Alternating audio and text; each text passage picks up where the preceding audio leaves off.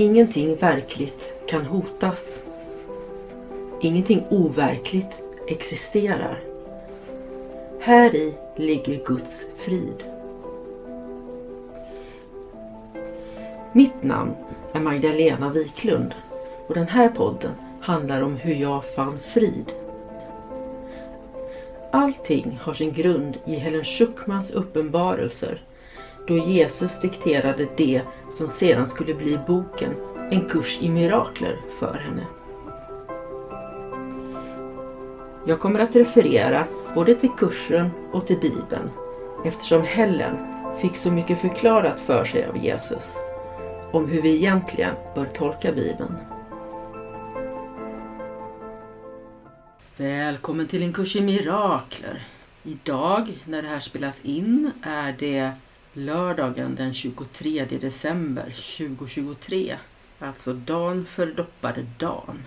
Och jag blev så sugen på att spela in ett avsnitt till podden och känner att jag vill gå in på bön. Så det är ett sant kall. Jag tänkte att vi ska börja läsa i bönens sång idag. Den finns i den kompletta utgåvan av kursen. Och för dig som inte har den kompletta utgåvan av en kurs i mirakler går det också bra att köpa bönens sång separat. Idag läser vi inledningen och den första delen som heter Sann bön. Välkommen! Bön, inledning. Bön är den största gåva som Gud välsignade sin son med då han skapades. Den var då vad den kommer att bli. Den enda röst som skaparen och skapelsen delar. Sången som sonen sjunger till fadern som ger tillbaka till sonen. Den tacksägelse den erbjuder honom. Andlös är den harmoni och andlös är den harmoni och ändlös också den glada ömsesidiga kärlek de för evigt ger varandra. Och i detta utsträcks skapelsen. Gud tackar för sitt utsträckande i sin son. Hans son tackar för sin skapelse i sången om att han skapar sin faders namn. Den kärlek de delar är det som all bön kommer att vara genom all evighet när tiden är över. För så var det innan tiden tycktes finnas. För dig som finns i tiden en liten stund antar bönen den form som bäst kommer att passa ditt behov. Du har bara ett. Det Gud skapade som ett måste känna igen sin etthet och glädjas över att det som illusioner tycktes skilja åt för evigt är ett i Guds sinne. Bön måste vara det medel genom vilket Guds son lämnar separata mål och separata intressen bakom sig och i helig glädje vänder sig till föreningens sanning i sin fader och sig själv. Lägg ner dina drömmar, du helige Guds son. Ge upp dina avgudar och kom ihåg honom då du står upp så som Gud skapade dig. Bönen kommer att stödja dig nu och välsigna dig när du upplyfter ditt hjärta till honom i en sång som stiger upp och når allt högre och sedan ännu högre tills både högt och lågt har försvunnit. Tilltron till ditt mål kommer att växa och hålla dig uppe allt eftersom du går upp för den lysande trappan till himlens ängar och fridens port. För detta är bön och här finns frälsningen. Detta är vägen. Den är Guds gåva till dig. Det var inledningen. Vad inledningen här säger är att bönen är en gåva till oss från Gud, men också våran gåva till Gud. Det är alltså ett kommunikationsmedel. Genom bönen kan Gud utsträckas. Hans rike blir utsträckt genom vår bön. Det är en form av ömsesidig kärlek. Det står också klart och tydligt att vi har bara ett behov. Och våran bön, den anpassas alltid till det behov vi har. Bönen är alltså ett medel, någonting vi använder oss av. Alltså kommer vi sluta att använda oss av bön när vi inte längre har behovet av bön. Och behovet det kommer upphöra när vi har etthet med Gud. När vi ser att det inte längre finns någon separation. Det står också här i det tredje stycket. Kom ihåg honom då du står upp så som Gud skapade dig. Så som Gud skapade dig. Vi är som Gud skapar oss. Det kommer vi alltid att vara. Och bönen, det stödjer oss. Det stödjer oss nu och välsignar oss nu när vi upplyfter våra hjärtan till Gud i en sång som stiger upp. Och den sången, den når allt högre och högre tills både högt och lågt har försvunnit. Tills alla våra värderingar har försvunnit. Allting i den här illusionen. Och tilltron till vårt mål, till att bli ett med Gud, det kommer att växa och hålla oss uppe. Tack vare det faktum att vi går upp för den lysande trappan till himlens ängar och fridens port. Den här lysande trappan, det tolkar jag som bönens stege. Och det kommer vi in på när vi läser del två. Det är det som är bön. Och här finns frälsningen. Detta är vägen, det är Guds gåva till dig. Vill du ta emot Guds gåva nu? Då går vi in på del 1 och rubriken här är Sann bön. Så jag antar att vi kommer att få svar på vad sann bön är för något. Bön är ett sätt att nå Gud som den helige Ande erbjuder.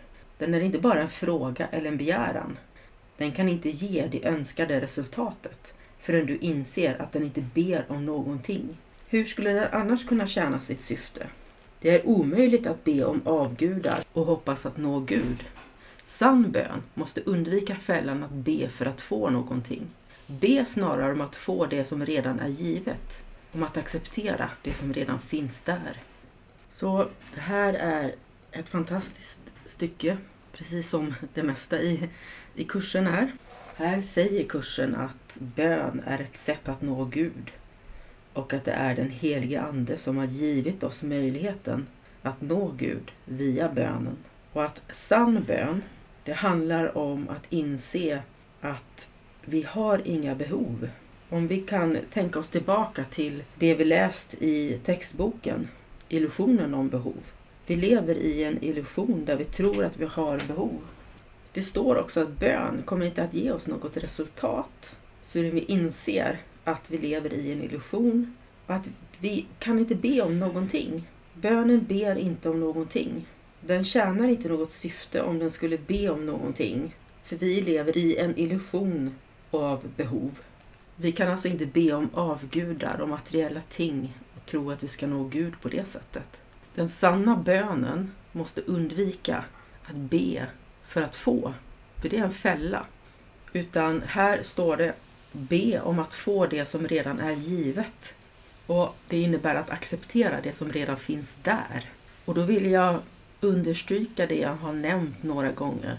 Det här med tacksamhet, hur tacksamhet är så viktigt och att det är någonting som vi kanske allihopa behöver utveckla. Vad är vi tacksamma för? Vad är du tacksam för idag? Min man han står och gör en Janssons frestelse just nu medan jag får den fantastiska möjligheten att sitta och podda. Jag har ett fantastiskt jobb med roliga och kreativa arbetskamrater där jag kan lära mig mer om mig själv i relationen till mina arbetskamrater. Jag är tacksam för att jag får möjligheten att sitta och podda så här som jag gör nu. Jag är tacksam för min hälsa. Och missförstå mig inte nu. Om jag hade velat så hade jag kunnat fokusera på allt det negativa i livet. I bakgrunden hörs hur maken stökar i köket. Jag kommer behöva klippa bort ljud ur inspelningen. Det finns önskemål som jag har om min hälsa. Jag skulle kunna förbättra den. Jag skulle kunna ha en högre lön och ja, bla bla bla, ni vet. Fokus handlar om att vara tacksam för det jag har. Därför att om jag är tacksam för det jag har, det jag ser att jag har, då kommer jag snart att se att jag har ännu mer som jag inte ens har insett att jag har. Och det blir ju som att få av Gud. Be snarare om att få det som redan är givet, om att acceptera det som redan finns där. Och jag undrar också om vi alltid får saker i den form som vi ber om. Vill jag verkligen ha en röd bil eller vill jag ha kärlek? Ibland så upplever jag att orden i min bön inte alltid stämmer överens med det jag känner i mitt hjärta. Och jag tror att Gud hör det mitt hjärta ber om och kanske inte lyssnar så mycket på mina ord. Då fortsätter vi med stycke två du har fått veta att du ska be den helige Ande om lösningen på varje specifikt problem och att du kommer att få ett specifikt svar om det är det du behöver. Du har också fått veta att det bara finns ett problem och en lösning. I bön är detta inte motsägelsefullt. Det finns beslut som måste fattas här och det måste fattas vare sig det är illusioner eller ej. Det är inte rimligt att be dig acceptera svar som ligger bortom den nivå av behov som du kan känna igen. Det är därför inte frågans form som har betydelse, inte heller hur den ställs. Svarets form, om det ges av Gud, kommer att svara mot ditt behov så som du ser det. Detta är bara ett eko av svaret från hans röst. Det verkliga ljudet är alltid en sång av tacksägelse och av kärlek. Så det här andra stycket beskriver ju verkligen hur finurlig Gud är. Vi kan be om precis vad som helst.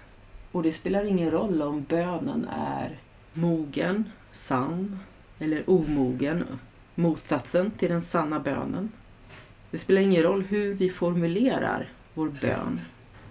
Det som spelar roll är att Gud kommer att svara på bönen. Han svarar alltid på all bön. Och att bönens svar, det svar Gud ger oss, kommer att vara anpassat till oss. Gud kommer att svara på vårt behov så som vi ser på behovet. Men som jag förstår stycket så är det också så att vi kommer inte att se hela Guds svar förrän vi är mogna att göra det. Det är bara ett eko av svaret. Det verkliga ljudet är alltid en sång av tacksägelse och kärlek. Och frågan är kanske, hur mogna är vi? Hur mogen är du att se och ta emot Guds tacksägelse och kärlek?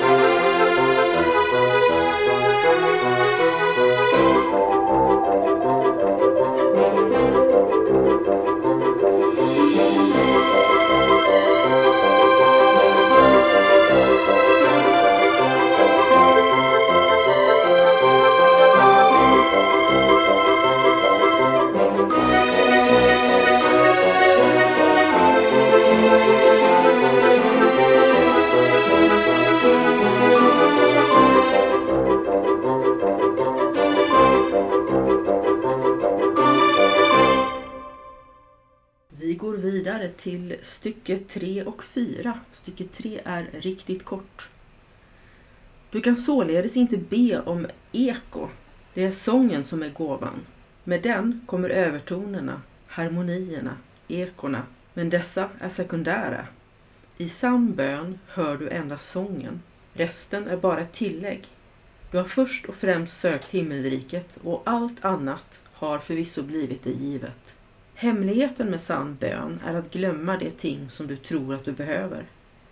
Att be om specifika ting är ungefär samma sak som att se på synd och sedan förlåta den. På samma sätt måste du också i din bön bortse från dina specifika behov, så som du upplever dem, och överlämna dem i Guds händer. Där blir det dina gåvor till honom, för det berättar för honom att du inte kommer att ha några andra gudar än honom, ingen annan kärlek än hans. Vad skulle hans svar kunna vara om inte din hågkomst av honom? Kan detta bytas ut mot ett ynkligt litet råd om ett problem som bara varar ett ögonblick? Gud svarar endast för evigheten, men likväl finns alla små svar innefattade i detta. Så när vi ägnar oss åt sann bön så hör vi bara sången. Inte det som finns runt omkring med toner och harmonier och så ekon. Det är som att sitta i en kyrka med fin akustik och bara missa de här ekorna, de olika harmonierna, olika tonerna och bara höra den vackra sången. Och i det här fallet så är den vackra sången Gud och himmelriket.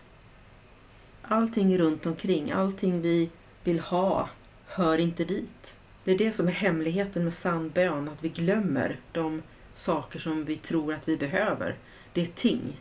Och tingen handlar inte bara om materiella saker utan allt annat också. Det görs också en jämförelse med hur vi ser på synd och sedan förlåter den. När vi pekar ut andra människor som dåliga och sen förlåter dem. Då har vi ju redan pekat ut deras så kallade brist och gjort en poäng av den. Har vi då verkligen förlåtit? Nej, men det har vi inte gjort. Inte så som kursen förespråkar. Och om vi ber om olika ting, olika egenskaper, då ber vi om någonting. Men det är det här, de här specifika behoven av att bli bättre människor, eller att eh, bli snälla, eller att andra ska vara snälla mot oss. Det är det här vi behöver lära oss att bortse ifrån. Vi lägger det i Guds händer så fixar Gud det åt oss. Vad Gud kommer att ge oss, det är att vi minns honom, vi minns vilka vi är, varifrån vi kommer. Vi kommer från Gud, är ett med Gud och himmelriket är i oss. Och så kommer det en fråga här i slutet på stycke 4. Kan detta bytas ut mot ett ynkligt litet råd om ett problem som bara varar ett ögonblick? De problem vi upplever i den här illusionen som vi allihopa befinner oss i, de varar bara ett kort ögonblick. Vad spelar det för roll om vi får någonting av Gud i evigheten, för evigheten?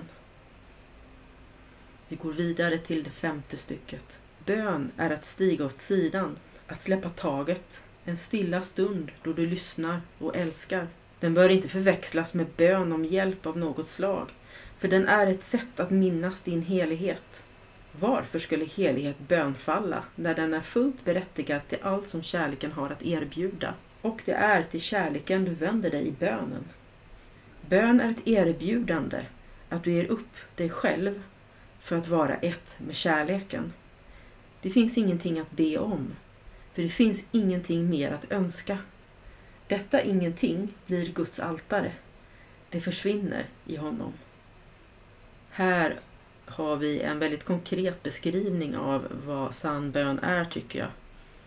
Att stiga åt sidan och släppa taget. Och för mig betyder det här att tappa kontrollen, att känna tillit till Gud, till någonting annat än mig själv. Att lägga mitt ego åt sidan. Och med egot så följer ju också alla mina önskningar. Allt det försvinner åt sidan. Det gäller inte längre, det är som en bypass. Och istället så lyssnar jag till Gud. En stilla stund då jag lyssnar och älskar. Jag lyssnar till Gud och det blir ju som en kärlekssång till Gud i relation med Gud. Jag älskar Gud och Gud älskar mig. Och det står sen också att den bör inte förväxlas med bön om hjälp av något slag. Så att jag ber inte om någonting. Jag ber inte om hjälp med materiella saker eller relationer. Utan det här sättet att be, där jag lägger mig själv åt sidan och bara lyssnar till Gud och älskar, det är att minnas min helighet. Jag är helig. Jag är fullkomlig. Jag är Guds son. Och varför skulle helighet bönfalla när jag redan är fullt berättigad till allt som kärleken har att erbjuda? Jag har ju redan fått det. Och det är ju faktiskt till kärleken man vänder sig i bönen. Och bön är ett erbjudande. Jag erbjuder att ge upp mig själv för att vara ett med kärleken. Det här påminner kanske lite grann om vissa av våra kärleksrelationer som vi har på jorden. Ska man leva ihop med en annan människa så måste man anpassa sig och lägga någonting åt sidan och bli ett med den andra. I förhållande till Gud lägger vi allt vårt ego, allt vårt, vårt själv, det här lilla självet, åt sidan. Och så lämnar vi plats åt det stora självet som är ett med Gud och blir ett med Gud. Det finns ingenting att be om för det finns ingenting mer att önska. Och det är ju fantastiskt. Vi inbillar oss i den här illusionen att det finns någonting att be om. Men det gör det inte. Det finns ingenting att be om. Vi behöver inte be om hälsa, jobb, pengar, ingenting. För det finns ingenting mer att önska. Vi har allt. Det är kanske inte en fråga om form. Titta inte på formen, titta på innehållet. Vi har allt vi kan önska oss. Och det här ingentinget, att det, det finns ingenting att be om. Det är det som är Guds altare. Det är dit vi går för att möta Gud. Och så går vi vidare till stycke 6. Detta är inte någon nivå i bönen som alla ännu kan uppnå. De som inte har nått den behöver fortfarande din hjälp i bönen eftersom deras bön ännu inte är baserad på att ta emot. Hjälp i bönen innebär inte att någon annan medlar mellan dig och Gud. Men det betyder faktiskt att någon annan står bredvid dig och hjälper dig att höja dig upp till honom. Den som har insett Guds godhet ber utan rädsla. Och den som ber utan rädsla kan inte annat än nå honom. Han kan därför också nå hans son, var han än må vara och vilken form han än må anta. Så vi är allihopa på lite olika nivåer i bön och jag känner också själv att jag är på olika nivåer i olika tillfällen, olika dagar. Ibland handlar mina böner verkligen om det materiella, alltså jag utgår ifrån en behovsprincip hos mig själv. Jag kan känna mig så ynklig ibland när jag sitter på mopeden på väg hem. Det blåser, det snöar, mopeden dör om och om igen för att motorn är kall. Och jag är så himla missnöjd och då kan jag be Hjälp mig komma hem i tid. Hjälp mig slippa vara med om det här. Och ibland, andra dagar, så är det fantastiskt. Det regnar och jag älskar att det regnar. Det gör ingenting. Jag känner mig så fantastisk. Och även om det är rörigt runt omkring mig så kan jag känna frid i den röran. Och jag kan känna tacksamhet för de lärdomar jag får av andra människor. Och jag tror att många av oss kanske befinner sig någonstans däremellan, att vi seglar runt lite. Ibland har vi mer mogna böner, ibland mindre mogna böner. Och jag sitter ju här och bedömer och det går egentligen inte att bedöma. Allting här är en illusion. Det står också här i kursen att den som har insett Guds godhet ber utan rädsla. Vi kan hjälpa varandra, vi kan be tillsammans. Vi kan be tillsammans för varandra, med varandra. Och alla är välkomna in i den bönen, oavsett hur vi ber. Det är tillsammans som vi kan möta Gud. Tillsammans blir vi ett med varandra och ett med Gud. Och då kan vi också eh, göra våran bön större. Få en helt annan nivå på bönen. Jag behöver er och ni behöver mig och vi behöver Gud. Stycke 7. Att be till Kristus i någon är sann bön. För det är en tacksägelsegåva till hans fader. Att be att Kristus bara ska vara sig själv är inte att bönfalla. Det är en sång av tacksägelse för vad du är. I detta ligger bönens makt. Den ber inte om någonting och tar emot allt. Denna bön kan delas med andra, för den tar emot för alla. Att be tillsammans med någon som vet att detta är sant är att få svar. Kanske kommer den specifika formen av lösning på ett specifikt problem att visa sig för någon av er. Det spelar ingen roll för vem. Kanske når den er båda om ni verkligen är i samklang med varandra. Den kommer att komma för att ni har insett att Kristus finns i er båda. Detta är dess enda sanning. Så sann bön har att göra med att se Kristus i våra medmänniskor. Att be till Kristus i en annan människa, det är det som är sann bön. Att kunna se förbi andra människors lilla själv till det stora självet som är ett med Gud, som de har inom sig. Allihopa, även du och jag. Och det enda vi faktiskt kan göra är att be att Kristus bara ska vara sig själv. Det är ju inte detsamma som att bönfalla. När vi gör det så är det en sång av tacksägelse. Vi visar uppskattning, tacksamhet för vad vi är, för vad du är. Om jag ber att Kristus bara ska vara sig själv i dig som lyssnar på detta, så är det en bön av tacksägelse för vad jag själv är, på samma sätt som det är en tacksägelse för vad du är. Vi är ett, vi är detsamma du och jag. Jag är tacksam över att Kristus är i oss båda. Och om vi kan mötas i gemensam bön, du och jag, om vi båda två vet att det här är sant, då har vi redan fått svaret. Det är det som är svaret. Du har hört läsning ur den kompletta utgåvan av en kurs i mirakler. Femte upplagan, tryckt i Mikkele, Finland år 2017. Jag har läst med tillstånd av Regnbågsförlaget. Bibliska citat har hämtats från Svenska folkbibeln från 2015 jag har hämtat den i Gideon Bible App. Appen är utgiven 2022 av The Gideon International och jag har läst med tillstånd av Gideon Sverige. Spaceship, spaceship, take me away I pretend I'm in the Milky Way. Under my covers, constellations inside, shining on shadows and the sheets with flashlights. When I'm up there, all of the stars are my friends.